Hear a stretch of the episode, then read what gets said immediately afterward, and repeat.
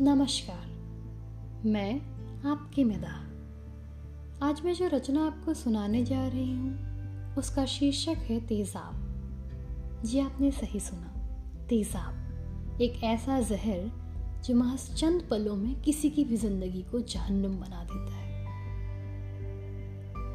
आशा है ये रचना आपको पसंद आएगी।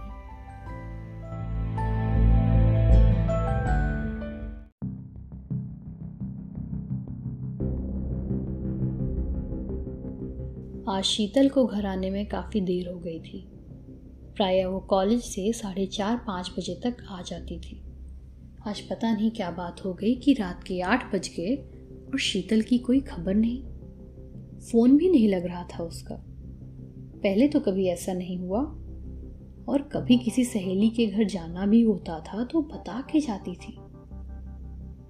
ऐसे अचानक से गायब होना शीतल का स्वभाव नहीं।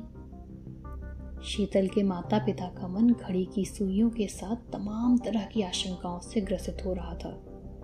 और हो भी क्यों ना? एक तो मुट्ठी भर का शहर, ऊपर से आजकल का माहौल। ऐसे में जवान लड़की का यूँ लापता होना किसी बड़ी अनहोनी का इशारा करता है। शीतल, जैसा नाम वैसा ही स्वभाव था उसका।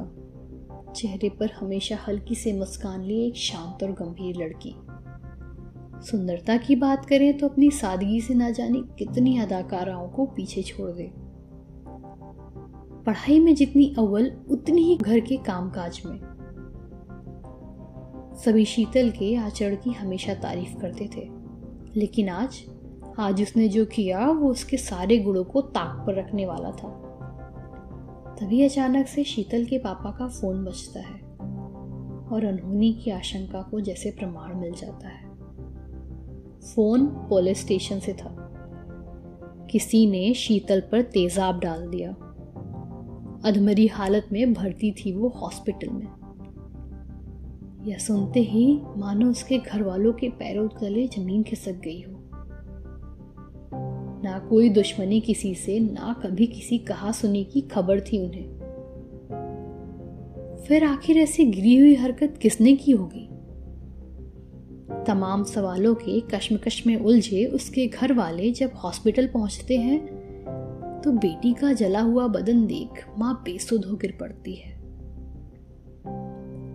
भाई लाल आँखें लिए मुट्ठी भींच दांत पीस कर रह जाता है।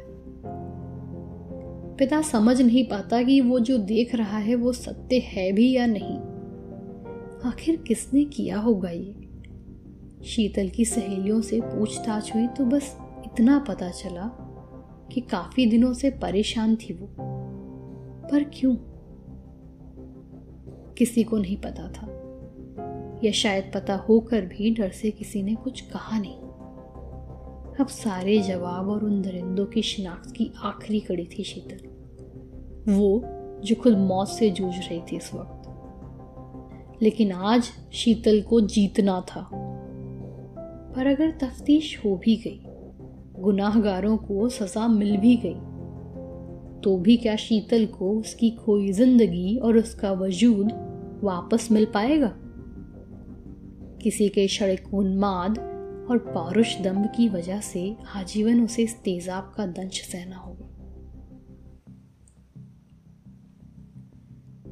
थोड़ी देर में जब शीतल को होश आया तो अपनी दशा और लाचार माता पिता को देख, आँखों से आँसू और ग्लानी के अलावा मुँह से निकला बस एक शब्द, केशव।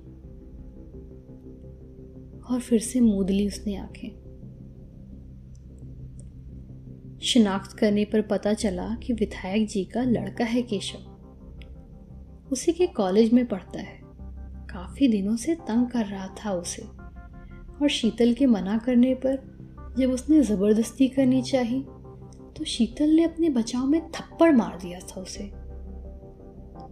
दोस्तों के बीच हुई अपनी इस बेइज्जती को वो बर्दाश्त नहीं कर पाया। और शीतल को उसकी औकात दिखाने के लिए आज भरी दोपहर उसने उस पर तेजाब फेंक दिया। लेकिन जब यह वारदात सबके सामने हुई तो किसी ने कुछ बताया क्यों नहीं? क्योंकि अपराधी विधायक का लड़का है, इसलिए यह एक तरह की प्रथा बन चुकी है समाज में। कोई भी अपने सर मुसीबत मोल नहीं लेना चाहता। इसीलिए किसी भी वारदात को देखकर अनदेखा कर देते हैं लोग। आखिर विधायक का लड़का है। कौन बैर मोल ले? अपनी बहू बेटी पर तेजाब थोड़ी डलवाना है। और इसी सोच से बढ़ावा मिलता है केशव जैसे लोगों को।